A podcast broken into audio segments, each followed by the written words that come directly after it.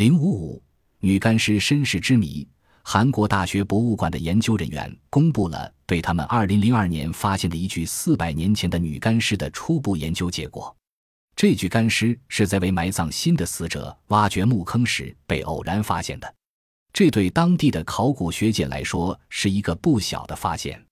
研究人员被干尸的特殊情况震惊了，这具干尸的肉体、内脏、骨骼甚至子宫内尚未出生的胎儿都保存得相当完好。这具棺木自埋葬从未打开过，里面有70余件衣服和装饰品，包括死者身上穿的衣服、日常生活用品如梳子、鞋、缝纫用具、假发等。棺材里还发现了几封信，是迄今发现的最古老的韩国文字手写稿。棺材上还贴有 Papianjim 家之棺的标签。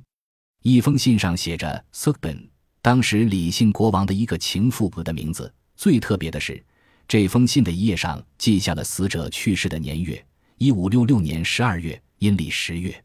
这一发现将改变对早期李朝文化和埋葬习俗的传统看法，并且能够提供了解人类尸体自然木乃伊化过程的关键性信息。这是在木乃伊干尸被列为韩国学术研究的一个专门课题后的第二次重大发现。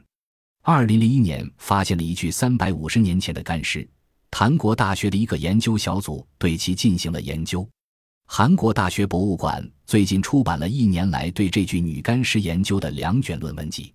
包括考古学研究、医学研究、地理学研究和传统丧葬习俗研究等几方面的研究论文。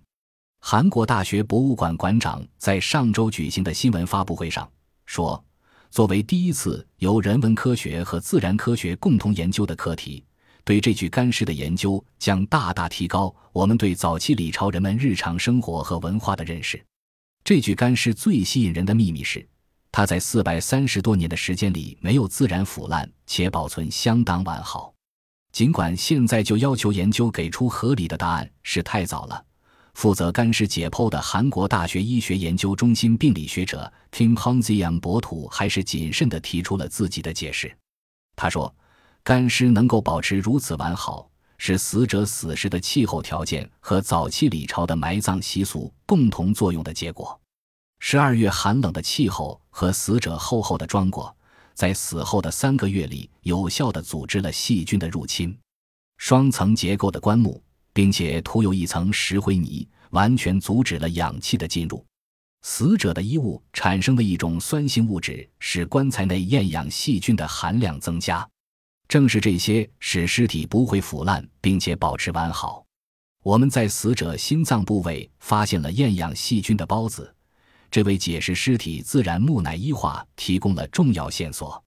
他说，酸性的土壤、变化无常的气候，尤其是没有用人工方法保存干尸的传统，使韩国不是一个木乃伊干尸的多发现区。在对16世纪服饰和丧葬习俗的研究也取得了显著的成绩，包括特殊的埋葬方法和棺木的制造组装方法。尽管如此，另外一些问题还远远没有答案。棺材里的女人到底是谁？根据对尸体的医学检查，她大概25岁，在偶然的一次回娘家时死于难产。根据她写给 Sukbin 的信，她可能是王后哥哥的一个孙女。但是她死后并未迁回到丈夫那里安葬，可能证明了她的另外一种身份，她有可能是她父亲的情妇生的女儿。内蒙古土耳其山辽代贵族墓主人的遗骸已被运送到吉林大学边疆考古研究中心，该中心将对其进行体质人类学、分子人类学和颅像复原等方面的研究。这将是中国首次对辽代契丹贵族进行骨 DNA 鉴定。土耳其山辽墓是一座大型辽代契丹贵族石室墓，2003年3月10日在内蒙古自治区哲里木盟发现。该墓保存完好，出土了彩绘漆棺一具，棺内墓主人尸骨保存较好，并覆盖着8层丝织品。此外，墓葬内和棺椁中还发现了大量金器、银器、铜器、玻璃器、二玉器、漆器等精美随葬品。据内蒙古自治区文物考古研究所副所长、土耳其山考古队队长塔拉介绍，根据遗骸的骨骼形态，考古人员初步判断土耳其山辽代贵族墓的主人是一位女性，身高156米，年龄在20岁左右。遗骸出土时，辫子保留完整，且头部带有金箍，这在已发掘的辽代墓葬中是比较少见的。但遗憾的是，考古人员并没有在墓中发现墓志，所以墓主人的身份还不能确定。而此次研究的目的正是希望通过系统的体质人类学研究和古 DNA 鉴定，进一步获得有关该遗骸的年龄、性别、人种等方面的准确信息。吉林大学边疆考古研究中心主任朱红介绍说，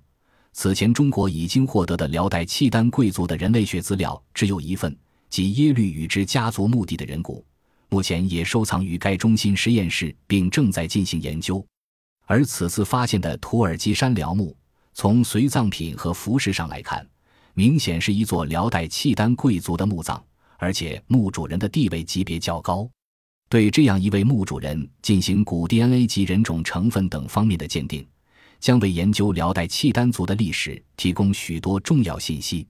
地处长春市的吉林大学边疆考古研究中心考古 DNA 实验室，是中国第一个也是目前唯一一个专门从事古人类 DNA 研究的专业实验室。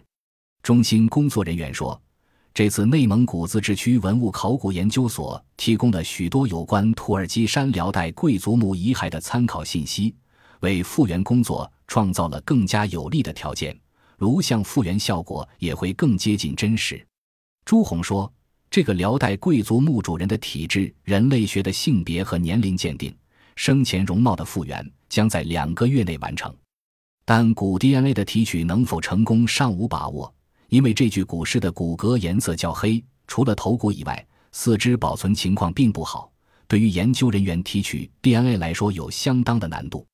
对古代人类遗骸中的 DNA 进行提取和分析，是考古学研究中的一个新兴领域，它有助于阐明人类起源、演化、群体间以及群体内不同个体之间的相互关系，在考古学综合性研究中具有重要的应用价值。